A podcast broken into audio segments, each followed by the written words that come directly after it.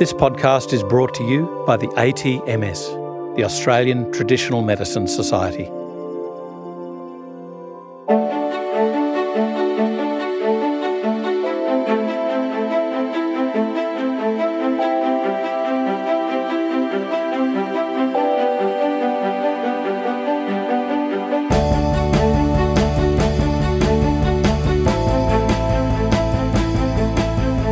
FX Medicine.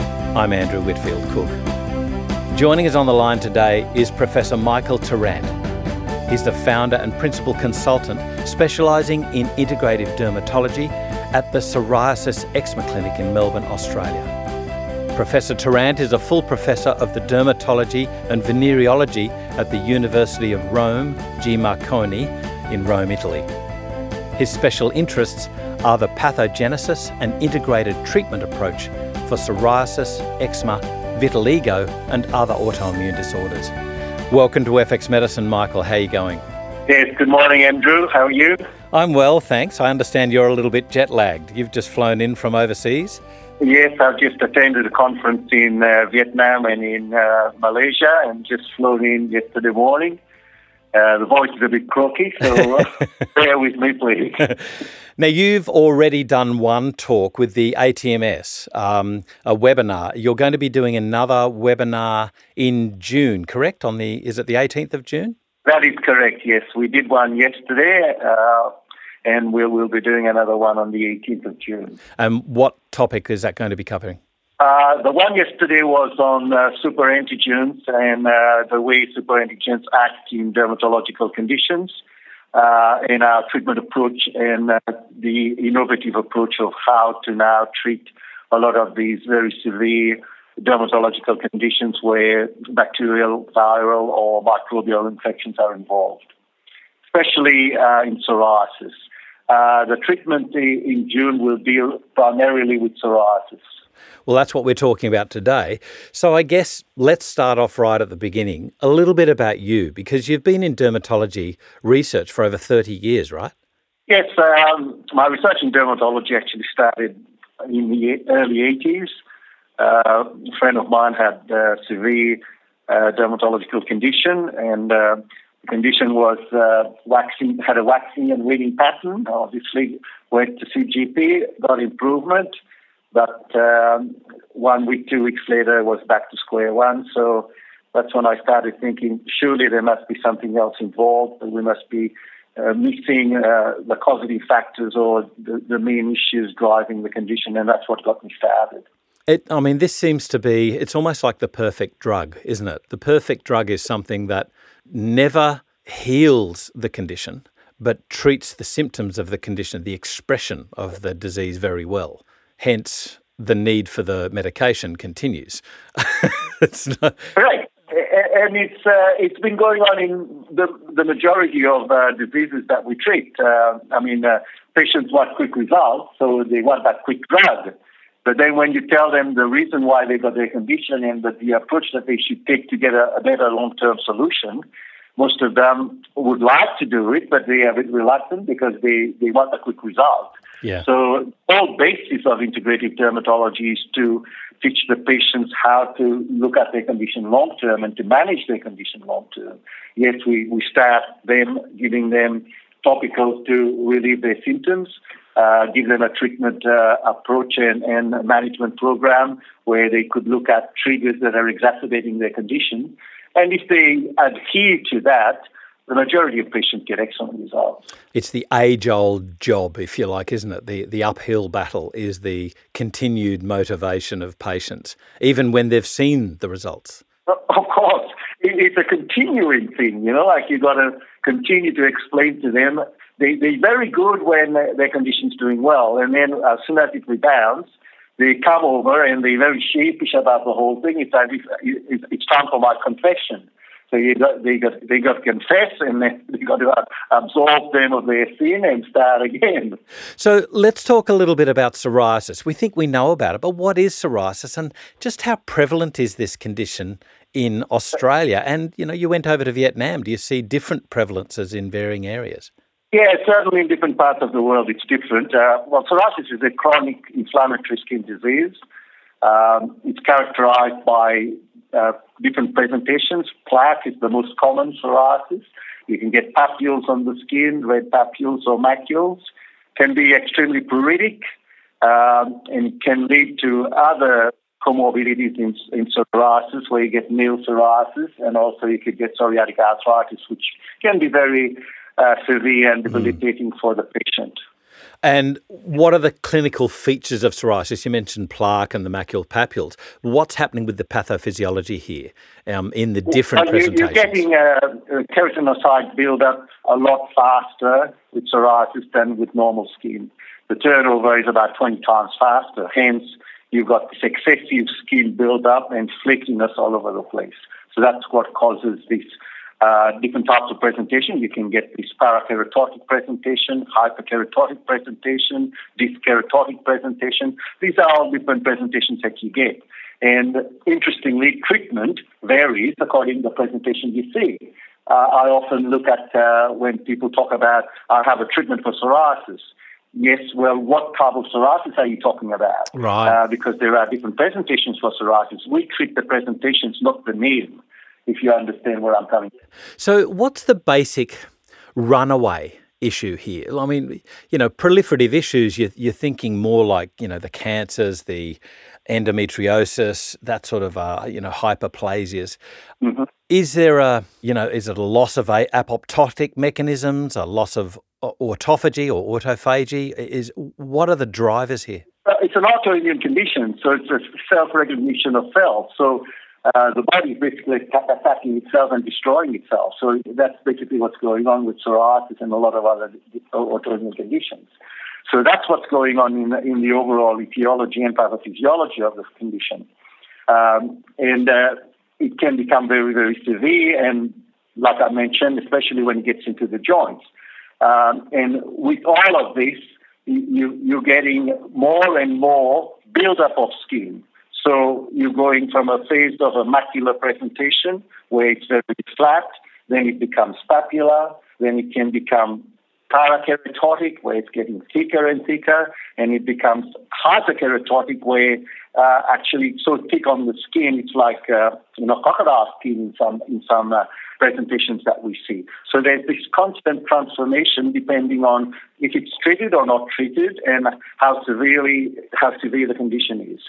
So the, the, the presentation that we see uh, that we're treating in an orthodox manner um, is really the dysfunctional remodeling of an inflammatory process that goes on, much like what happens with, you know, say osteoarthritic joints or, or rheumatoid arthritic joints, where you get a remodeling. Is that what's happening? Yes, co- correct. There are a lot, uh, Andrew, there are a lot of inflammatory markers and mediators that we're talking about here. Uh, psoriasis is not a, a simple condition. It's a very, very complex disease where you have a lot of uh, triggers, provoking factors, if you want to call that. Uh, there are a lot of comorbidities involved, and there are a lot of inflammatory markers and mediators, interleukin 1, interleukin 2, interleukin 6, interleukin 8, interleukin 12, interleukin 11, 23, etc. Yep. And uh, human necrosis factors playing its role. So you've got all these things converging and uh, uh, affecting basically the flare up and uh, the flakiness of the skin. So, so when people talk about getting a, a solution for psoriasis long term, and finding a, a, a, a, molecule that would actually clear up psoriasis. There are many molecules already on the market, but because the, the etiology and the pathophysiology is so, so complex, it's very difficult to have one treatment that will ever fix up psoriasis. It's impossible, actually. Yeah. Because you're covering one or two pathways, but there are another 25 pathways that need to be looked at. It's genetic, uh, so overall, you've got this genetic predisposition, and so far we've identified 13 genes that are involved. And we don't even think that's enough. That's all of it. Mm-hmm. So you've got 13 genes that's got a dysregulation going on. You get all these mediators working together. How are you going to get a, a, solution with one topical or one systemic drug to fix it? That's why there are many systemic drugs, and they all play a role, they all help, but it doesn't fix it. Yeah. Now we're moving to the new age of molecules. Now we're looking at biologics back in um, 1995 to 2000, uh, biologics were going to be the fix all. It was called the new dawn of psoriasis treatment. And we move on 20 years later, we're back to square one. Oh, really? Because uh, we do have these molecules that have come on the market. Having said that, they do provide some benefits, but uh, you can't fix it. You know, like the government's just recently uh, um, uh, advised that uh, they would be covering one of the biologics for very, very severe psoriasis. And it's a good thing. It would give some benefit to some of the patients, but not all, and it won't fix it long term unless you start looking at some of the positive factors that are driving the condition. So, I guess how many types of psoriasis are there? We know that they, you know, you've just said they require a different approach. So, how many different approaches do we have to think oh, of?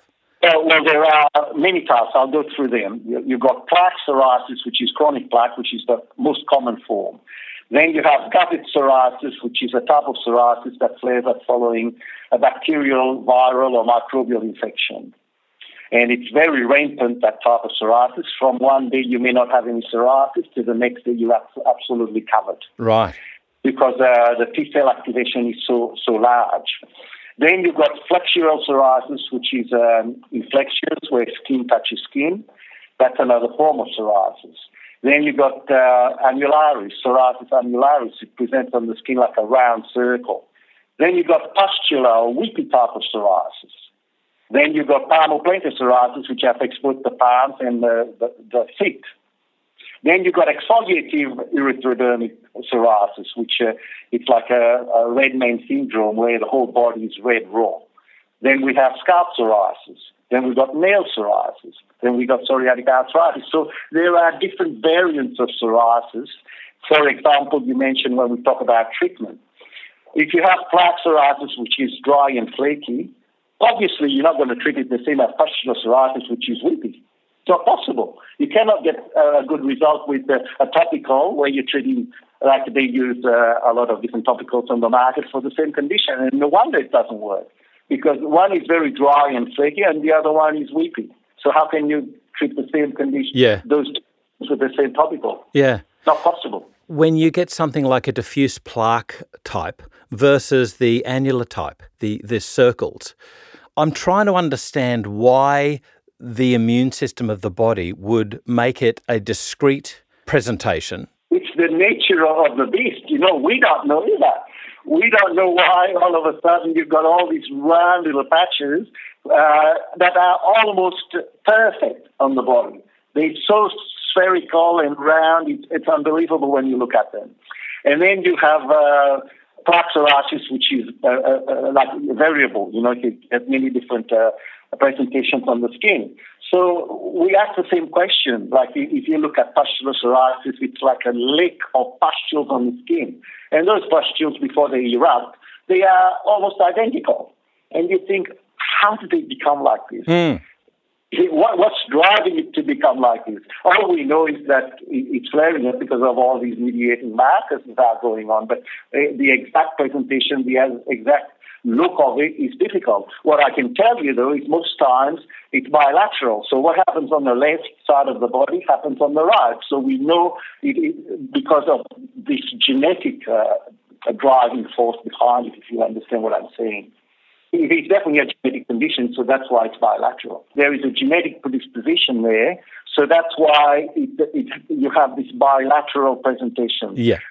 Elbow, left elbow, right elbow. Left knee, right knee. So what happens on the left happens on the right. But what about the triggers then? You, you mentioned genes, so there's a genetic component. I just yeah. think, though, there's got to be some T-reg loss at the gut ah, level. Now you're talking, Andrew. there, there, are triggers. There, I've, uh, I've been working on triggers for over 30 years. There are, I've divided them into two types of triggers. There are what I call primary triggers. Primary triggers are more the initiating triggers. They, that, that's what starts your psoriasis first time. And then there are secondary triggers. They are more exacerbating triggers or fueling triggers, so they keep the condition going. When we talk about primary triggers, there are four major major ones there that we deal with. Uh, the first one is Koebner phenomenon or injury or trauma to the skin. So if you have an accident, for example, or you have uh, an operation where you damage the skin, where you create a portal for infection or potential release of uh, uh, superantigen reactions from bacterial infections on the skin, then that can initiate a flare-up. Then you have uh, drugs, chemicals, um, some medications that we take, for example, uh, mood stabilizing drug like lithium can initiate a flare up, first time flare up. So drugs can drive it a lot. Like uh, that's why a lot of patients, when they go on medications, I always tell them, please get your doctor to talk to me first, yeah. because some of the drugs, especially blood pressure medications, can start a flare. Up. Beta blockers are well known for that. Infections uh, staphylococcal, streptococcal infections, bacterial infections. Uh, what happens there is the bacteria releases toxins in the system. These type of toxins have a special name. We call them superantigens. Uh, normally, they they activate T cell, phenomenal release of T cells. Up to 20% of T cells in the body are activated. Hence, you get this massive flare up uh, with gouty that I was explaining before. Yeah. You have stress. Well, when we talk about stress, there are two types of stress that, that are important here. Acute stress initiates the first time flare. Chronic stress flares it up, uh, like exacerbate the condition. So that's very important in differentiating what type of stress we are dealing with and how we manage that stress because that would start the condition or it would cause this chronic type of psoriasis to continue. So humans aren't very good at looking at multiple causative factors. You know, like uh, these very poorly identified Clostridiae group of things called segmented filamentous bacteria, SFMs. Mm-hmm. They seem to inhabit the infant gut and then they mm-hmm. seem to prime the immune system. But as long as there's a good copious amount of probiotics and, and good bacteria there, that sort of puts the brake on and says, that's enough, thanks, you can stop now. When we don't have that good milieu of protective bugs, there may be this priming for autoimmune disease.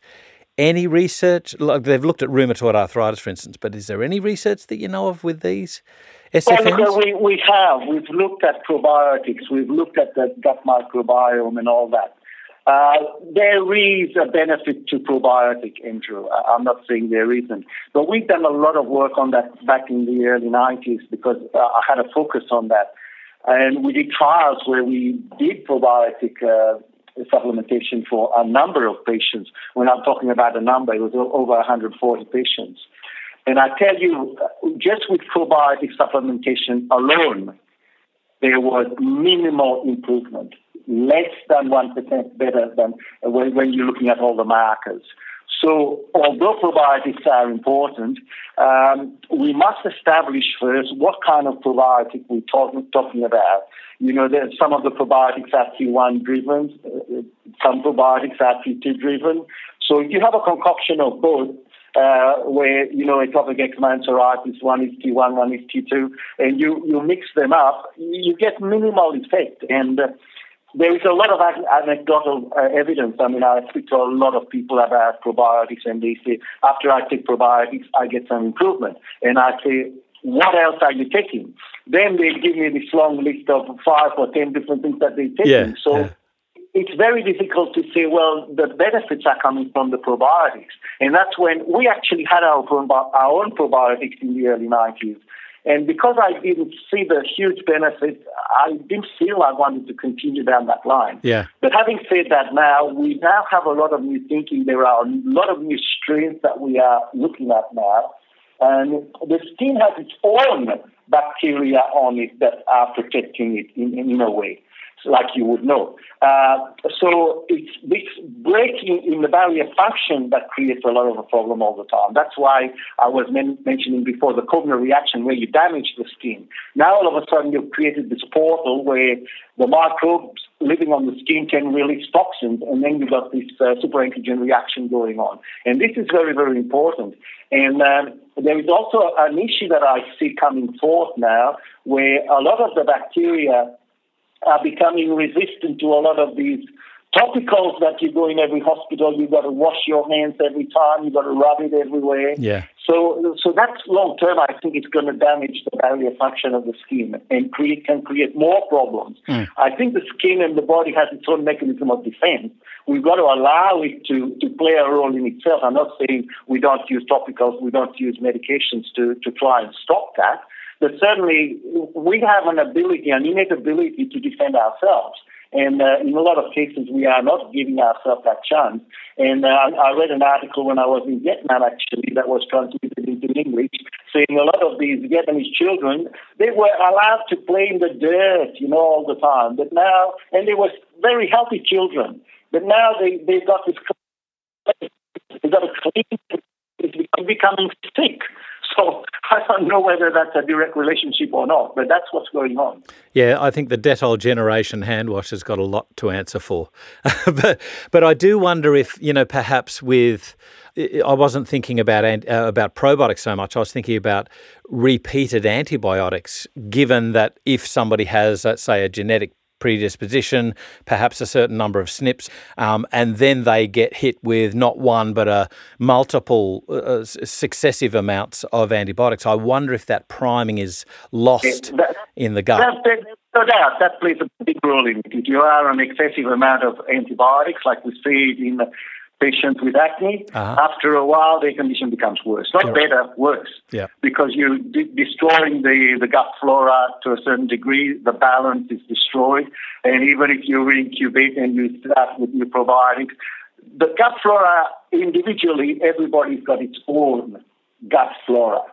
Now you could change it, but if you change it for a little while and then you pull back, and you don't uh, provide those probiotics, it returns back to what it used to be because yeah. that's you you are born to be like that. You are an individual. Everybody's different. So we're trying to normalize and make everybody the same.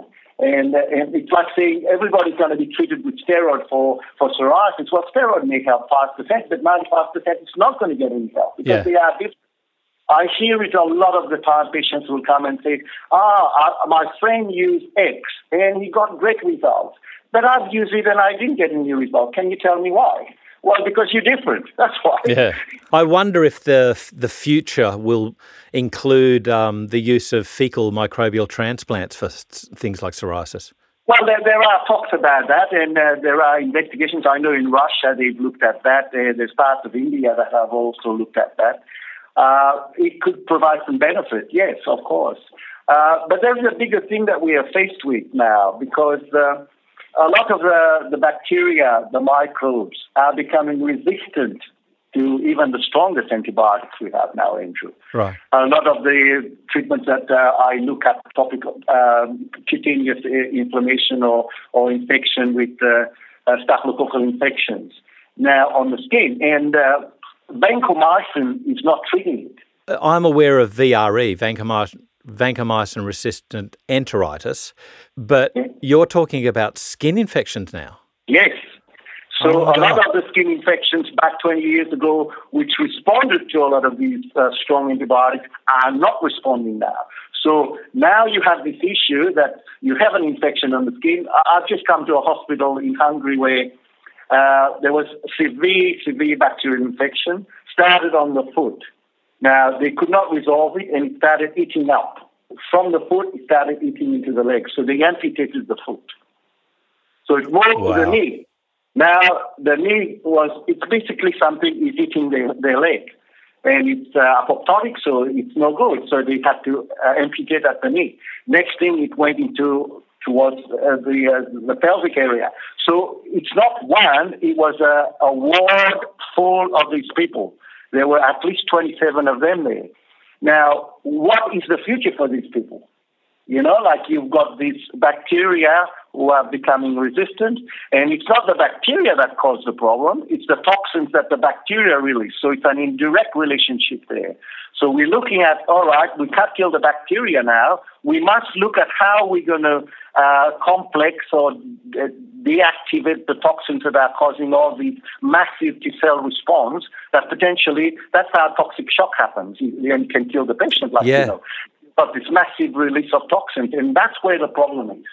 And these toxins can can uh, stay in your system for, for years. We, we, we've, we've looked at patients who have had very severe conditions and they tell you they had the condition five, six years ago, and yet the toxins are still floating around. So the toxins are not being mocked up by the immune system for whatever reason we don't know. So we must, that's where my research is pushing me now to look at all these super antigens and how we can target them and deactivate them and complex them and whatever we can do with them.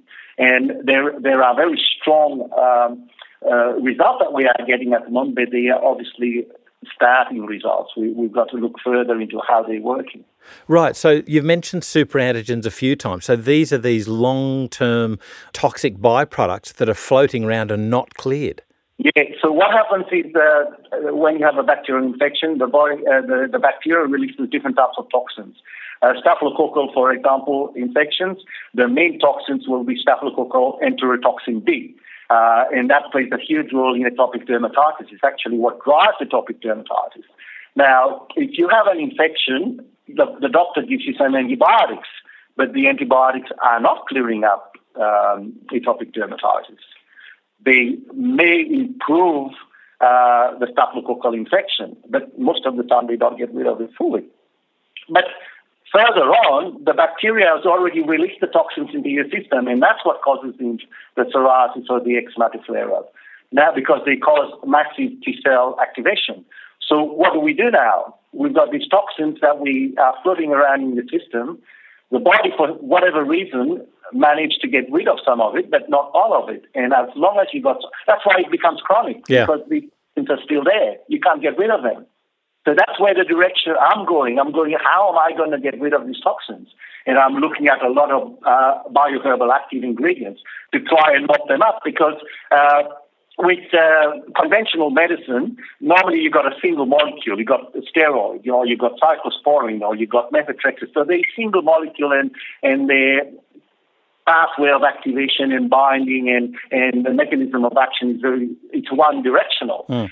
But when you've got a lot of toxins which different surface markers binding, how can you use one molecule to, to deactivate all these different toxins? It's not possible. Right. So that's why I'm looking at complex molecules that we can put together, different ingredients that could potentially target different areas, different binding sites, and hopefully deactivate those molecules. And uh, we're doing a lot of work on that. We're looking at uh, X-rays, crystallography to look potentially how these molecules bind. Uh, interestingly, they have two binding sites. They've got what we call a low binding site and then a high binding site. And you must bind both for you to deactivate it. So just uh, taking this uh, probiotic or whatever we're taking. I'm not putting probiotics down by any way, shape, or form because I use them myself. But it, it's too simple. It's very, very complex. And that's what we're looking at at the moment. We're moving into into a time actually that takes us back in history. We're looking at back into natural medicine because it's very complex molecules going out there. And uh, if you look at one, uh, for example, rosemary nuts contains a lot of ingredients, like you would know. So we're identifying the structures in these products, what structures they have in crystallographically, how we can use these structures to bind these superantigen molecules. And it's a very complex situation, but if we can, then from there we would want to go and do vaccines from it. But, but at, at that point, it would be very, very exciting. And that's what I'm, my work is doing at the moment. That's what I'm working on. Have superantigens been you know, well classified and, and identified in, say, you know, biopsies of plaques or, or you know, nummular. Um... I could talk to you all day about this because I've done it. if you take uh, involved skin and uninvolved skin yeah. and you do biopsies, you will find that in involved skin, there are at least 375 times more superantigens than in uninvolved. Yeah. Yeah, so it's very well uh, tested and shown. Yeah, and there are different ones, obviously, different types of superantigens. In psoriasis, the main one is, uh, streptococcal pyogenes exotoxin C. And in atopic dermatitis is streptococcal, uh, uh, staphylococcal enterotoxin B. So, and there are many of them. I could list you a hundred of them, but they play minor roles compared to major roles. Their structures are totally different. Their binding sites are totally different. So that's why I'm saying uh, we, we've got to look for complex, uh, different types of ingredients to mix together that would hopefully bind and deactivate those molecules. And are we talk about talking about a circulating serum load because of priming, or like, or how are they being furthered? Is it, are we talking about chronic infection feeding it? They are in blood serum also, but they tend to be localized in lesions. Right. They're circulating initially, but they, they go to a point where they uh, uh, like target or, or directional to, to where the lesions are. So there's something going on with the initiation of psoriasis and these uh, molecules. And then once it's like migrating factors, so they migrate into this. They, they call skin homing. They skin home. They go to the, uh, to, to the skin uh, and eventually end up in keratinocytes. Yeah. Yeah, I'm just wondering about you know when you get the um, the waxing and waning of the presentation of psoriasis, if they're drawn to, if you like, um, or concentrated in the lesions, do you see a corresponding waxing and waning in the serum levels? And if so, what's feeding them? Yes, there, there is a waxing pattern also in serum and uh, uh, lesional uh, uh but the uh, the waxing and waning pattern when psoriasis gets better is more directed towards triggers. Right. So if your triggers are getting better, then your skin will get better. And if your skin's getting better, then there is less superantigens in the lesions, like that. So then we go back to the nutritional and um, dietary aspects that you've employed over 20 odd years, 30 odd years. Tell us a little bit about that. How does diet and, and nutrition affect psoriasis quantitatively? Well, we we know very well that uh, a diet that's very good, strong anti-inflammatories, um, very good antioxidant, um, has huge benefits on psoriasis.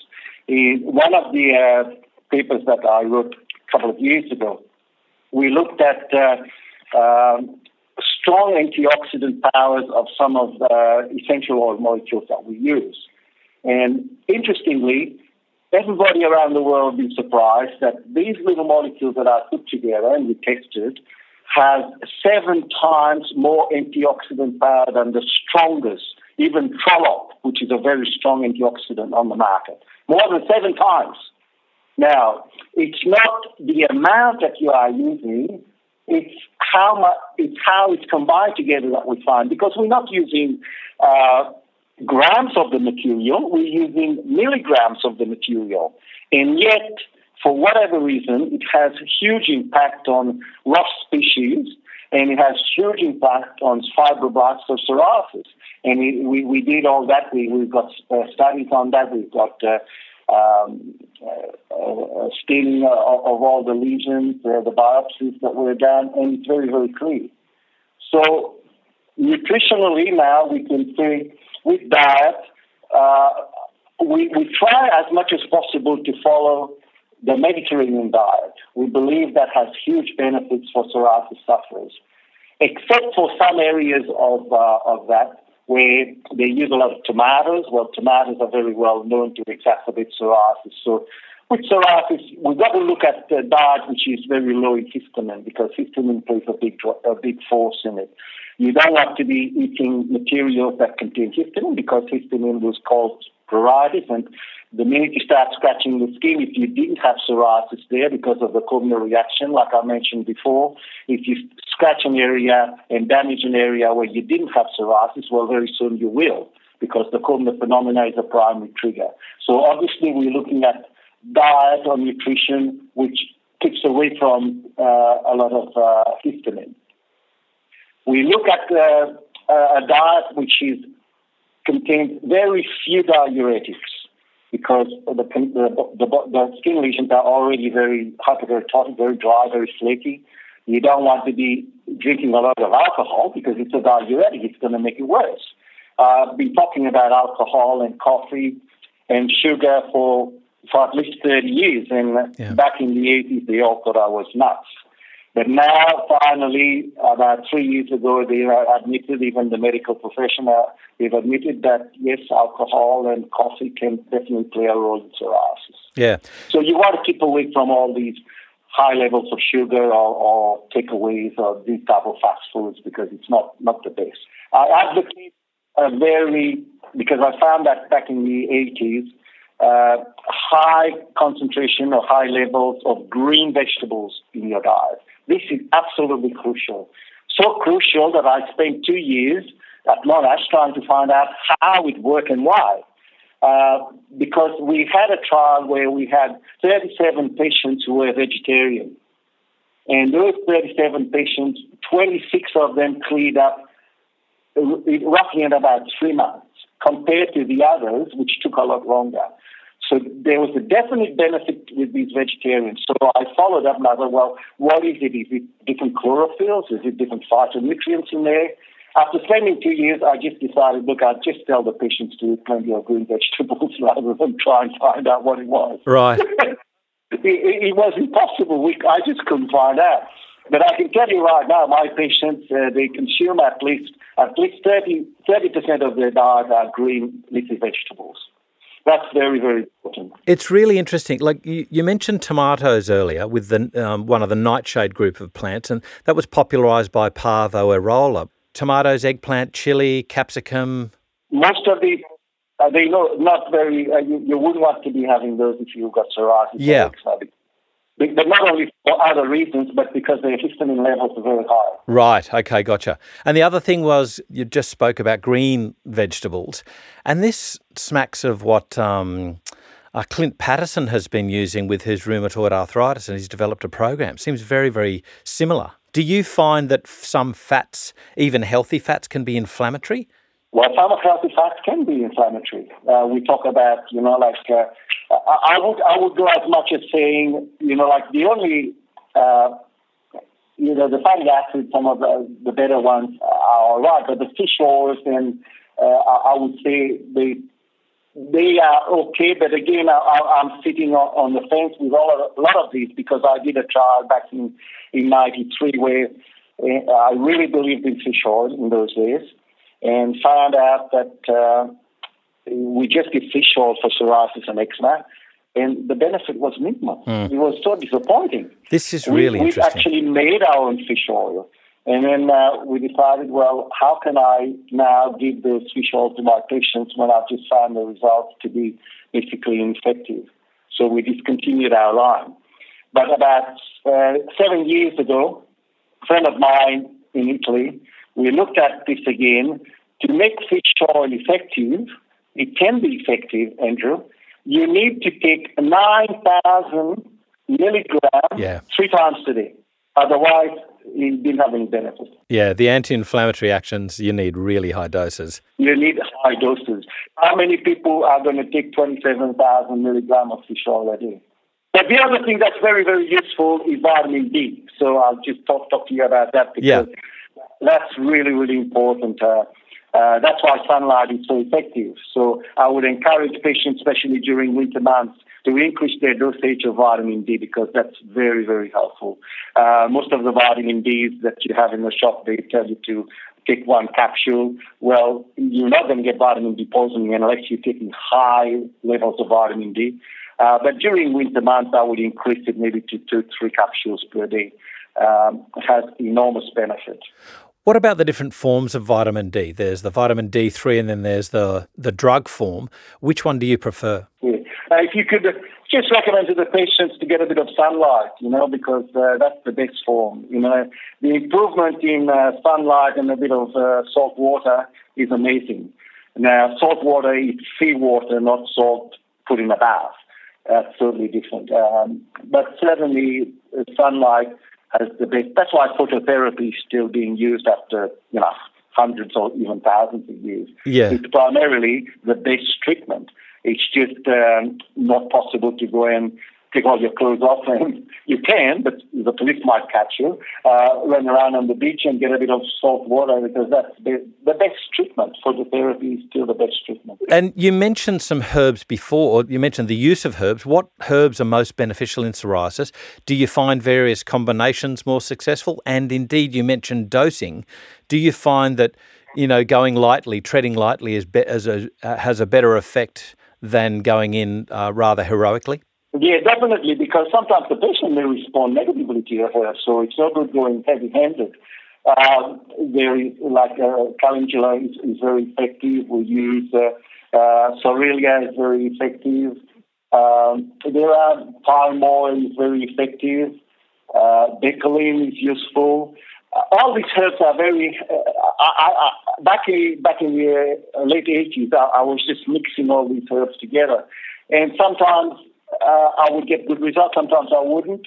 I, I didn't really know why uh, until I started classifying the different types of psoriasis. So different psoriasis, you would give different variations of the herb. So that's one thing it taught me. But then I've always thought like uh, the conventional medicine is uh, more is better. So if you take five milligrams, getting some result. If you take 20 milligrams, you would get a better result. Yeah, no. doesn't work. You no. see, it's almost the, neg- the reverse of it. It almost works on the principles of homeopathy, I suppose, uh, because keep in mind that a lot of these cytokines and chemokines in your system are at the levels of nanoparticles, 10 to the negative 9, 10 to the negative 12. A lot of the uh, chemokines and cytokines concentrations in the body, the interleukins and all them, it's 10 to the negative 10. It's very low amount. So if you've got a low amount molecule floating around and you're trying to hit it with a sledgehammer or 5 milligram or something, it doesn't bind. It, somehow it just doesn't respond. So uh, small amounts, and, and, it's good to only test one thing at a time. Uh, because you won't know the benefit otherwise. Like if uh, if I give a patient some medications, uh, now that I've got more experience, I, I, know which one maybe I could mix together or different ones. But in the initial stages, being a researcher, you want to test one thing and see if that one thing works or gives you some benefit. And then you would test another, and then you would test another. And then you would look at, all right, what happens then if I combine two together? You don't want to combine 10 in one go, how would you know which one works? Mm-hmm. The, the, I, I wonder, though, if the future of herbal medicine will, will include you know, lower dose and, and medicine always looks for a dramatic, significant response. Well, and maybe that's not the way we need to go. I'm wondering if the future of herbal medicine will include more elegant responses and that the combinations um, will show, you know, one herb might um, have an effect on, let's say, CD4, another effect might have a uh, an effect on CD8 or, you know, various interleukins. And I wonder if that concert, naturopaths think of as the beauty of herbal medicine in its entirety, yeah. not giving a sledgehammer, as you mentioned. And so I wonder yeah. if mm. that might be borne out by this sort of more elegant repertoire rather than a significant punch. Well, well, well, I think that direction is definitely what you just said. You know, we, I believe that, especially with the type of work I'm doing on superantigens, I know the molecule that would target that particular superantigen, for example. But if I was to go now and say this is the molecule I want to turn into a medication, it becomes a drug because it's a single molecule. Now, for it to become a drug, I've got to put on the table at least $500 million. Yeah. Now, if I have $500 million, I would the Gold Coast lying on the beach.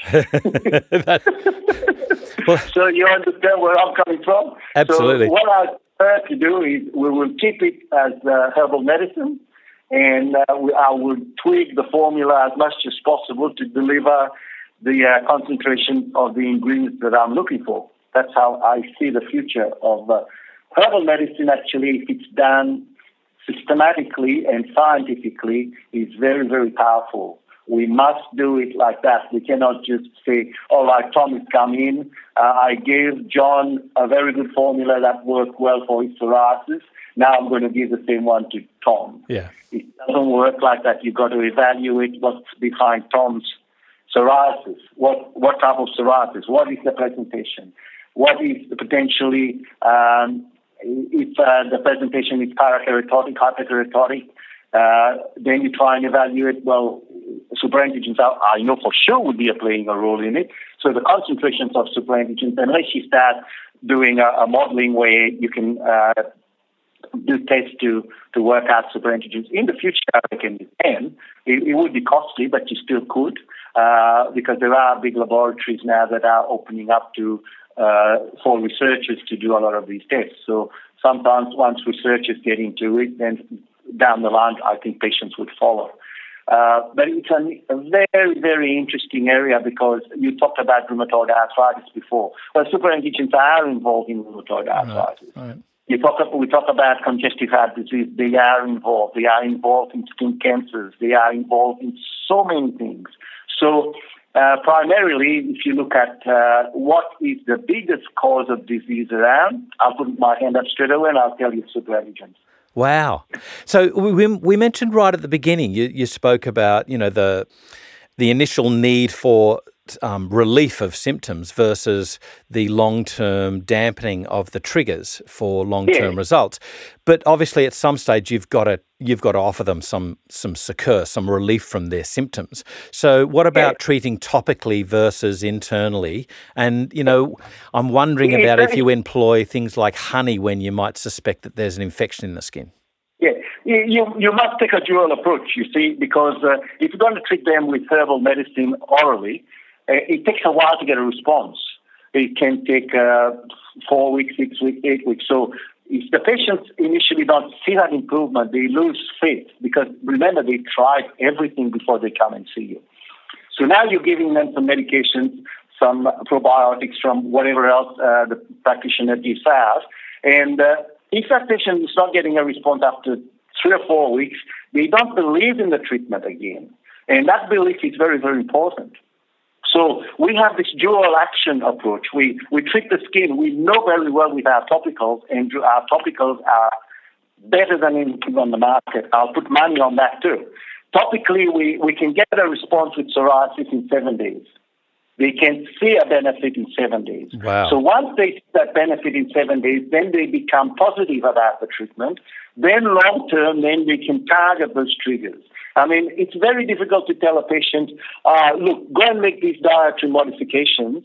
And basically, if they're on a pretty bad diet, you have to change their diet, change their life upside down. So now you, they, they've tried different uh, treatments in the past with minimal response. They come to see you. Now you're turning their life upside down by telling them to make so many changes, lose weight, do this, do that. And after four weeks, they don't see anything because you're not going to get a result in four weeks if you just do that. Yeah. So we need to give them something that gives them that quick result and then work on them and give them the trust, build the trust in natural medicine. That's how you got to do it.